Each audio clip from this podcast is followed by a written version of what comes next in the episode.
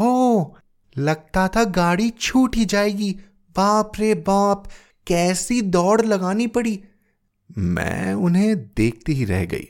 समाज सेविका ने जासूसी उपन्यास बंद कर दिया। मराठी मोनालिसा ने चश्मा उतारकर हाथ में ले लिया और बैठ गई। हम तीनों की ही दृष्टि उस चौथी पर आबद हो गई। दोष हमारा नहीं था, वह चीज़ ही देखने लायक थी। आप सुन रहे हैं कहानी जानी अनजानी, पीयूष अग्रवाल के साथ। चलिए, आज की कहानी का सफ़र शुरू करते हैं।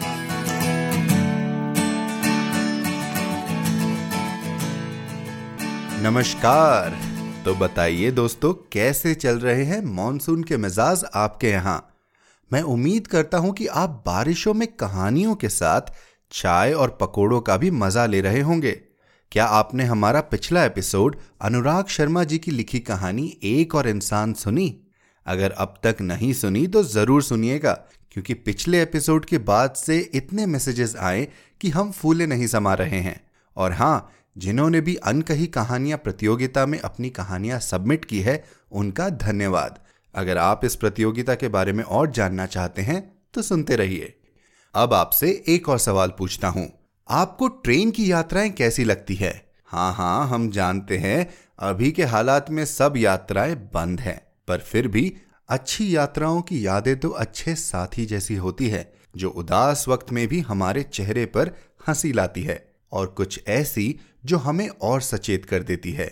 और ट्रेन का सफ़र तो ऐसा होता है जहाँ अनजाने चेहरे भी एक कोच में बैठे कैसे अच्छे साथी बन जाते हैं, जहाँ बातों का सिलसिला ट्रेन के उस सफ़र की याद बन जाता है। और कुछ सफ़र तो काफ़ी दिलचस्प हो जाते हैं। कुछ ऐसा ही सफ़र होगा हमारी आज की कहानी में भी, जहाँ अनजाने लोगों में बातें भी होंगी और कुछ किस्से भी बनेंगे। तो चलिए, बढ़ते हैं आज की कहानी और लेखक की ओर। हमारी आज की कहानी है सती, जिसकी लेखिका है गौरा पंत, जिन्हें शिवानी के नाम से जाना जाता है। शिवानी जी का जन्म राजकोट, गुजरात में हुआ। उनकी पहली लिखी कहानी 12 साल की उम्र में नटखट मैगजीन में पब्लिश हुई थी। उन्होंने अपनी रचनाओं से कुमाऊं संस्कृति को सब तक पहुँचाया। उनकी लिखी हुई कई रचनाओं पर टीवी सीरियल्स और फ़िल्म भी बन चुके हैं। उन्हें हिंदी लिटरेचर में योगदान के लिए पद्मश्री से भी नवाजा गया है। उनके बारे में और जानकारी आप हमारे website Piyush Agarwal dot com के शो नोट्स में पा सकते हैं। तो चलिए शुरू करते हैं आज की कहानी। सती,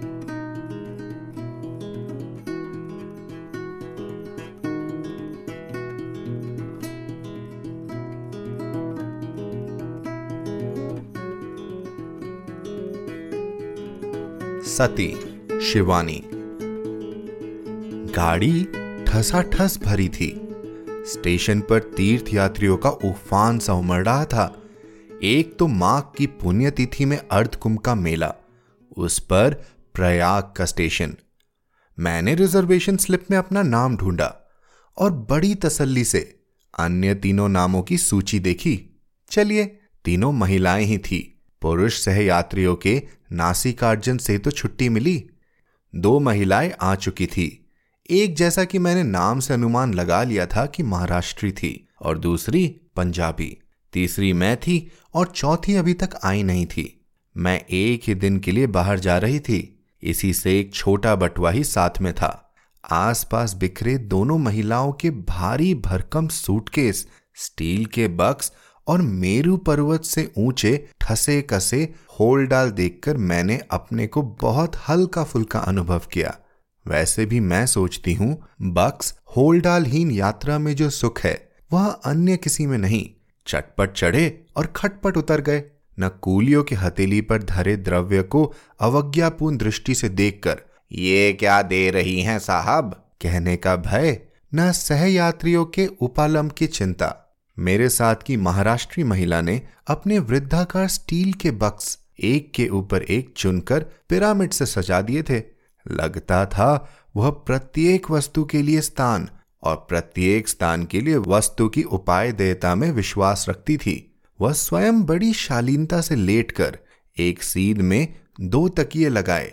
एक मराठी पत्रिका पढ़ने में तल्लीन थी। दूसरी पंजाबी महिला के पास एक सूटकेस, टोकरी और बिस्तरा ही था। पर तीनों बेतरतीबी से बिखरे पड़े थे।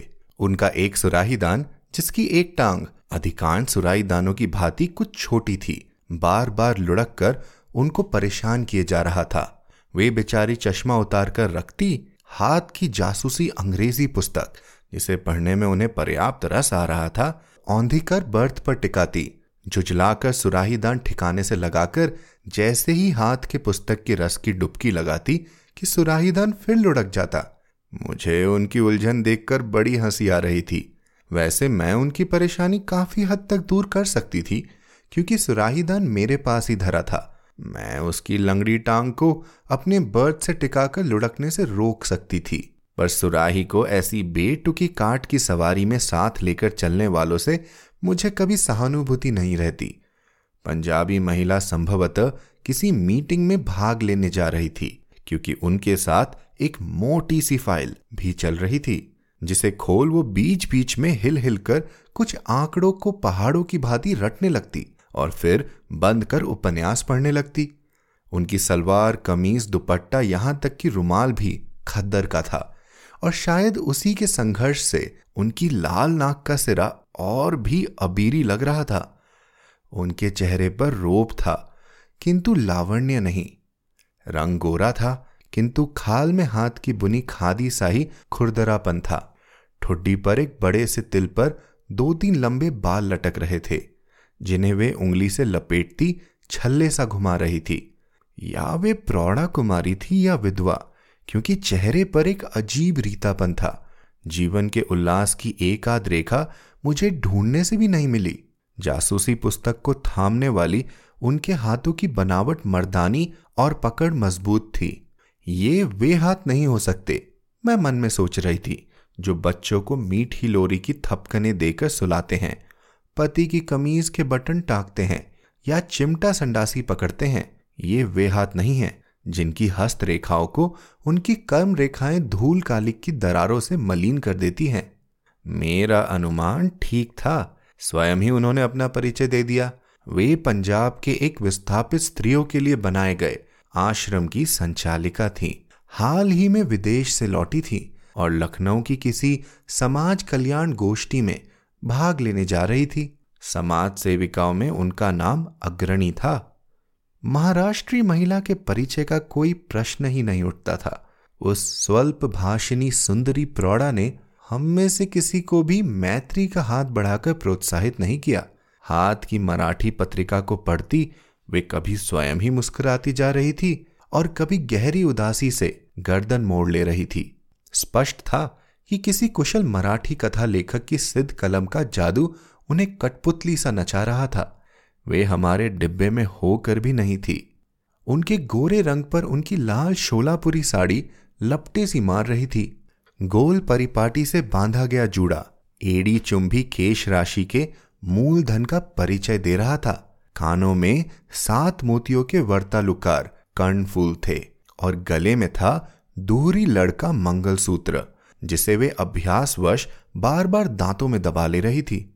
उनके सामान पर संभवतः उनके पति के नाम का लेबल लगा था, मेजर जनरल विनोलकर, और वे वास्तव में थी भी मेजर जनरल की ही पत्नी होने के योग्य। पूरे चेहरे में दोनों आँखें ही सबसे ज्वलंत आभूषण थी। वे कुछ भी नहीं बोल रही थी, पर वे बड़ी बड़ी आँखें निरंतर हंसती मुस्कुराती परिचय देती मज़ाक उड़ाती जा रही थी। कभी वे मुझे देखती, कभी उस पंजाबी महिला को, पर आँखें चार होते ही बड़ी अवज्ञा से दृष्टि फेर मंगलसूत्र दांतों में दबा पत्रिका पढ़ने लगती। गाड़ी ने सीटी दी और ठीक इसी समय हमारे साथ की चौथी महिला ने डिब्बे में प्रवेश किया। गाड़ी मानो उन्हीं के लिए रुकी थी। डांट डपट की फुफकारे छोड़ती गाड़ी चली और उसी धक्के के साथ ये महिला फत से सीट पर लुढ़क पड़ी। उनके हाथ में बेंत से बनी एक छोटी सी टोकरी थी और कांख में चोकोर बटुआ दबा था। ओ लगता था गाड़ी छूट ही जाएगी। बाप रे बाप, कैसी दौड़ लगानी पड़ी। मैं उन्हें देखती ही रह गई। समाज सेविका ने जासूसी उपन्यास बंद कर दिया। मराठी मोनालिसा ने चश्मा उतारकर हाथ में ले लिया और बैठ गई। हम तीनों की ही दृष्टि उस चौथी पर आबद हो गई। दोष हमारा नहीं था, वह चीज़ ही देखने लायक थी। हमारा घूरना उन्होंने भांप लिया। किम बेन, बहुत लंबी हूँ ना मैं? छह फुट साढ़े दस इंच टू बी एग्जैक्ट शायद भारत की सबसे लंबी नारी। चलिए, ये अच्छा है कि इस डिब्बे में आज हम चारों महिलाएँ ही हैं। नहीं तो मुए पुरुष भी मुझे घूरते। फिर वे दनादन हमारा इंटरव्यू लेने लगी। पहला प्रहार मुझ पर ही हुआ। समाज सेविका ने ठक ठक कर रूखे उत्तरों के दो तीन चांटे धर दिए। महाराष्ट्रीय महिला ने, हिंदी नहीं जानता, कहकर पीठ फेर ली। तो उस महिला ने रुटिहीन अंग्रेज़ी का धारा प्रव भाषण झाड़ दिया। मुझे मदालसा कहते हैं, मदालसा सिंघानिया। कल ही प्रिटोरिया से आई हूँ, अपने पति की मृत देह लेने। मैं चौंक गई। समाज सेविका ने अपने रूखे व्यवहार पर लज्जित होकर चट आगे बढ़कर उसके दोनों हाथ थाम लिए। अरे, राम राम, कोई दुर्घटना हो गई थी क्या? उन्होंने बड़े दर्द से पूछा। मदालसा की वेशभूषा में सद वैधव्य का कहीं कोई चिन्ह नहीं था। वे लंबी होने पर भी पठानिनसी गठे कसे। शरीर की लावण्यमयी गतियोवना थी। उनके बाल किसी दामी सलून में कटे सवरे लग रहे थे। अपनी धनी रेशमी साड़ी को वे हाफ़ पैंट की भांति ऊपर चढ़ा, दोनों पैरों की पालती मार आराम से जम गई। असल में पिछले वर्ष एक पर्वतारोही दल के साथ मेरे पति भारत आए थे। वे एक एवलंच तूफ़ान के नीचे दबकर उनकी मृत्यु हो गई। तो क्या मृतदेह अब मिली? मैंने पूछा। हाँ भारत सरकार ने मुझे सूचित किया तो भागती चली आई। बर्फ़ में दबी देह सुना ज्यो की त्यों मिली है। मेरे बुने स्वेटर का, जिसे उन्होंने पहना था, एक फंदा भी नहीं टूटा। मृत पति की स्मृति ने उन्हें भाव विभोर कर दिया। बटवे से मर्दाना रुमाल निकाल, वे कभी आँखें पोछने लगी, कभी अपनी सुप नखासी लंबी नाक। बेचारी करती भी क्या? कोई भी जनाना रुमाल उस नाक का अस्तित्व नहीं संभाल सकता था। अचानक हम तीनों को बेचारी मदालसा का एक वर्ष पुराना वैधव्य एकदम ताज़ा लगने लगा। तो क्या आप अपने हस्बैंड का डेड बॉडी लेकर प्रिटोरिया फ्लाई करेगा? महाराष्ट्री महिला ने पूछा। नहीं बेन, मदालसा सीट पर लेट गई तो लगा एक लंबे खजूर का कटा पेड़ ढह गया। एक लंबी सांस खींचकर उन्होंने कहा, मैं असल में सती होने भारत आई हूँ। हम तीनों को एक साथ अपने इस उत्तर का क्लोरोफॉर्म सूंघा। सती ने एकदम आँखें मूंद ली, जैसे वह चाह रही थी कि अब हम उन्हें शांति से पड़े रहने दे। ऐसा भी भला किसी ने सुना था इस युग में? सुस्पष्ट उच्चारण में अंग्रेज़ी बोलने वाली छह फुट साढ़े दस इंच की यह काया कल बर्फ़ में दबी पति की एक साल बासी लाश को छाती से लगा, जल भुनकर राख हो जाएगी। ओह, नहीं, आपको ऐसी मूर्खता करने का कोई अधिकार नहीं है जी। यह एक अपराध है, क्या आप यह नहीं जानती? खादीधारी महिला उठकर मदालसा के सिरहाने बैठी, उसे गंभीर भाषण की गोलीबारी झाड़ने लगी, जैसे चिता सचमुच प्रज्वलित हो चुकी है और सती लपटों में कूदने को तत्पर है। भावावेश के दुर्बल क्षणों में नारी कभी बड़ा बचपना कर बैठती है, इसका मुझे व्यापक अनुभव है। अभी हाल ही में मेरे आश्रम की दो युवतियाँ ऐसी मूर्खता कर बैठी, मुझे ही देखिए, भारत विभाजन के समय मेरे पति की हत्या कर दी गई, पर मैं क्या सती हो गई? ओहो, सिल्ली सेंटिमेंट। यदि मैं भी उस दिन आपके भांति सती हो जाती तो आज ये देह दीन दुखियों के काम आ सकती थी? हाँ बोलिए। पहले मॉडल जेल की अध्यक्ष रही और अब गिरी बहनों के आश्रम की देखरेख करती हूँ। हाँ। ना बेन, ना। मदालसा ने करवट बदली। मैं तो सती होने ही भारत आई हूँ। हाय, मेरा नील रतन, नीलू डार्लिंग। कह वह फिर मर्दाने रुमाल में मुँह छुपाकर सिसकने लगी। ओ जी आप चाहें तो मैं आपके साथ चल सकती हूँ। आपके पति के अंतिम संस्कार में आपकी सहायता कर आपको अपने आश्रम में ले चलूँगी। समाज सेविका ने अपने उदार प्रस्ताव का चुग्गा डालकर मदालसा को रिझाने की चेष्टा की। मदालसा बड़ी उदासी से हँसी। धन्यवाद बेन, पर ब्रह्मा भी अब मुझे अपने निश्चय से नहीं डिगा सकते। यह रोग हमारे खानदान में चला आया है। मेरी पर परनानी तो राजा राम मोहन राय और सर विलियम बेटिक को भी धिस्सा देकर सती हो गई थी। और नानी के लिए तो लोग कहते हैं कि नाना जी के मृतदेह कूद में लेकर चिता में बैठते ही स्वयं चिता धू धू कर जल उठी थी। फिर मेरी माँ और अब मैं। खैर हटाइए भी।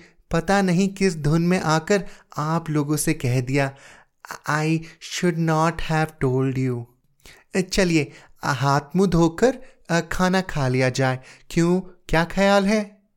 उन्होंने अपनी कदली स्तंभ सी जंघाओं पर दोनों हाथों से त्रिताल का टुकड़ा सा बचाया। हम तीनों को एक बार फिर आश्चर्य उद्धि में गोता लगाने को छोड़, वे टोकरी से एक स्वच्छ तोलिया, साबुन निकाल गुसल खाने में घुस गई। उनके जाते ही हम तीनों परम मैत्री की एक डोर में गुंद गए। अजीब औरत है। क्या आप सोचते हैं यह सचमुच सती होने जा रही है? मैंने मराठी महिला से पूछा। देखिए मरने वाला कभी ढिंडोरा पीटकर नहीं मरता। हमको तो इसका यह स्क्रू ढीला लगता है। उन्होंने अपने माथे की ओर उंगली घुमाई। इस जमाने में ऐसे सती फती कोई नहीं होती। ओ जी, क्षमा कीजिएगा। खादीधारी महिला बड़ी गंभीरता से बोली, मुझे औरतों का अनुभव आप दोनों से अधिक है। मैं ऐसी भावुक प्रकृति की भोली औरतों को चेहरा देखते ही पहचान लेती हूँ। आँखें नहीं देखी आपने? कितनी निष्पाप, पवित्र और उदार है। मुझे पक्का विश्वास है कि पति की मृतदेह देखते ही यह वही मूर्खता कर बैठेगी। जिसका यह खुलेआम ऐलान कर रही है। लगता है मुझे अपना प्रोग्राम कैंसिल कर इसके साथ जा पुलिस को खबर देनी पड़ेगी। आहो, तभी इसे बचाया जा सकता है। इतने ही में मदालसा हाथ मुँह धोकर ताज़ा चेहरा लिए, आ गई। मेलगाड़ी वन ग्राम नदी नाले पुल कूदती फांदती सर्राटे से भाग रही थी। मदालसा ने अपनी टोकरी खोलकर नाश्तादान निकाल लिया। जैसे खरबूजे को देखकर खरबूजा रंग पकड़ता है, ऐसे ही एक यात्री को खाते देख दूसरे सह यात्री को भी भूख लग जाती है। क्षण भर में सती प्रथा पर चल रही बहस कपूर धुएँ के भांति उड़ गई और चटाचट नाश्तेदान खुलने लगे। आइए ना, एक साथ बैठकर खाया जाए, मदालसा ने कहा और बड़े यत्न से स्वच्छ नैपकिन बिछा छोटे छोटे स्टील के कटोरदान सजाने लगी। धन्यवाद। मैंने कहा, पर हमारे साथ भी तो खाना है, इसे कौन खाएगा? वाह जी वाह, उसे हम खाएँगे। ईश्वर ने ये छह फुट साढ़े दस इंच का दुर्ग आखिर बनाया किस लिए है? उनकी भुवन मोहिनी हँसी ने हमें पराजित कर दिया। वैसे भी हम तीनों ने एक दूसरे की काक दृष्टि से सती के घृत पकवान को आँखों ही आँखों में घूरते चकते पकड़ भी लिया था। सुनहरी मोयनदान कचौड़ियाँ थी, मसालों की गहरी परत में डूबी सब्ज़ियाँ थी, रायता था, चटनी थी, और थे ठांस ठांस कर बांधे गए मेवा जड़े बूंदी के लड्डू।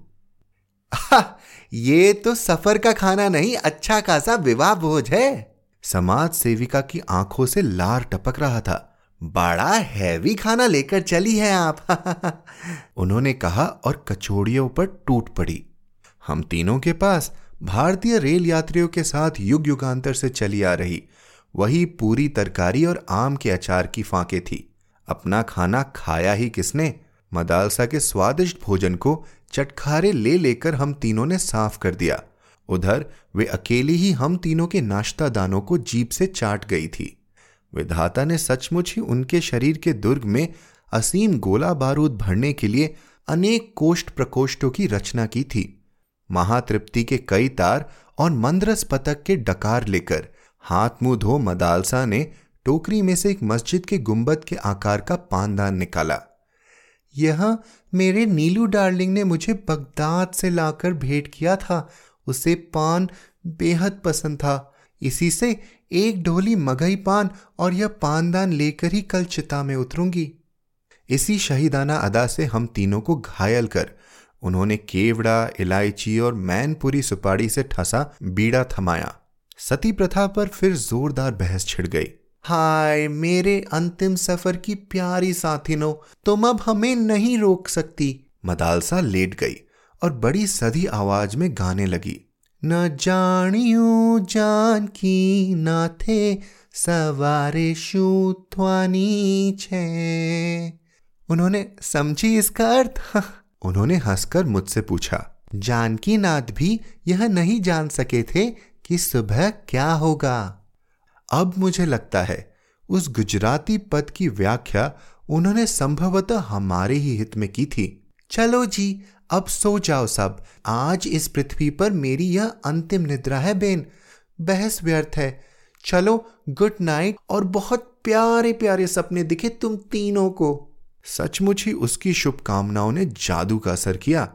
ऐसी नींद तो पहले कभी ही नहीं आई थी। और सपने? कभी लगता जगमगाते आभूषणों के ढेर में गोते खा रही हूँ। हीरे के हारों से गर्दन टूटी जा रही है। बाजू बंद अंगूठियों के भार से हड्डियाँ खिसकी जा रही है। और साड़ियाँ? क्या क्या रंग है? कैसे चिकना रेशम साड़ियों के विशाल उद्धि में? रंगीन कीमती साड़ियों की तरंगे रह रहकर रह रहकर उठ रही हैं। इससे प्यारे सपने और क्या दिख सकते थे? पर सपनों का अंत भी समुद्र के ज्वार भाटे की ही भांति हुआ। वास्तविकता की अंतिम तरंग ने पटाख से हम तीनों को धोबी पछाड़ दी। आँखें खोली तो सती गायब थी। हाय मेरे स्टील का बक्स! मिसेस वनोलकर बर्ड से उतरते ही लड़खड़ा गई। उसमें तो मेरे विवाह का जड़ाऊ सेट था। लगता है वह सती की बच्ची हमें कुछ विष खिला गई। सिर फटा जा रहा है। हाँ ठीक ही तो कह रही थी। मुझे कोई जैसे सावन के झूले की ऊँची ऊँची पेंगे दे रहा था। पूरा डिब्बा गोल गोल घूम रहा था। पंखे के चारों ओर बल्ब बल्ब के चारों ओर छत और छत के इर्द गिर्द कई रेशमी साड़ियाँ और भारी भारी आभूषण पहने स्वयं में लट्टू सी घूम रही थी। कभी जी में आ रहा था, ज़ोर ज़ोर से हंसू। कभी दहाड़े मारकर रोने को तड़प रही थी। बहुत पहले एक बार भाभी ने भंग खिलाकर ऐसी ही अवस्था कर दी थी।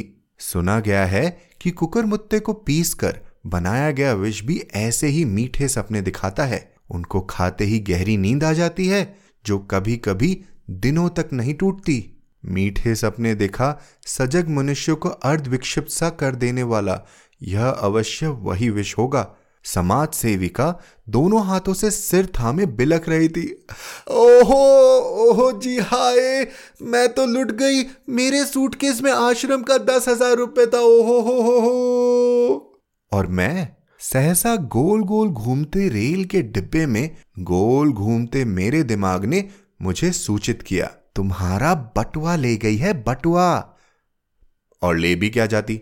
सामान तो कुछ था नहीं। पचपन रुपए और एक फ़र्स्ट क्लास का वापसी टिकट। सती की चिता में मैं यही सामान्य सी ध्रुता होती दे पाई। चेन खींचकर गाड़ी रोकी गई। सचमुच ही समाज सेविका को पुलिस को खबर देनी पड़ी, पर सती को बचाने नहीं। पकड़वाने के लिए वह मिल जाती तो शायद हम तीनों स्वयं उसकी चिता चुनकर उसे झोंक देते। पर कहना व्यर्थ है, आज तक पुलिस उस सती मैया के फूल नहीं चुन पाई।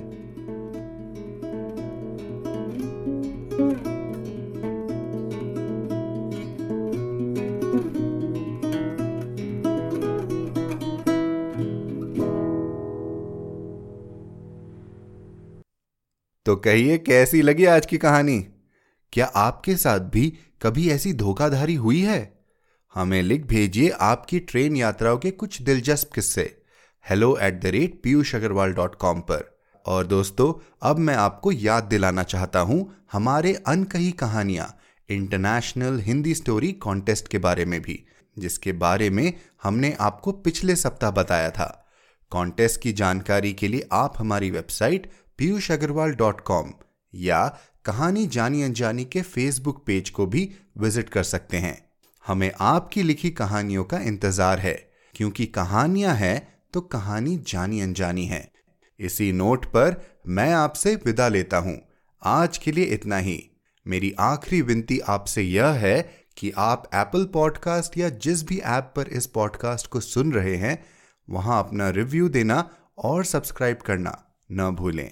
आप सुन रहे थे कहानी जानी अनजानी। पीयूष अग्रवाल के साथ, जो कि इंडी पॉडकास्टर की एक पेशकश है। तो हम आपसे मिलते रहेंगे हर शुक्रवार। तब तक के लिए अपना ध्यान रखिए, स्वस्थ रहिए और मुस्कुराते रहिए।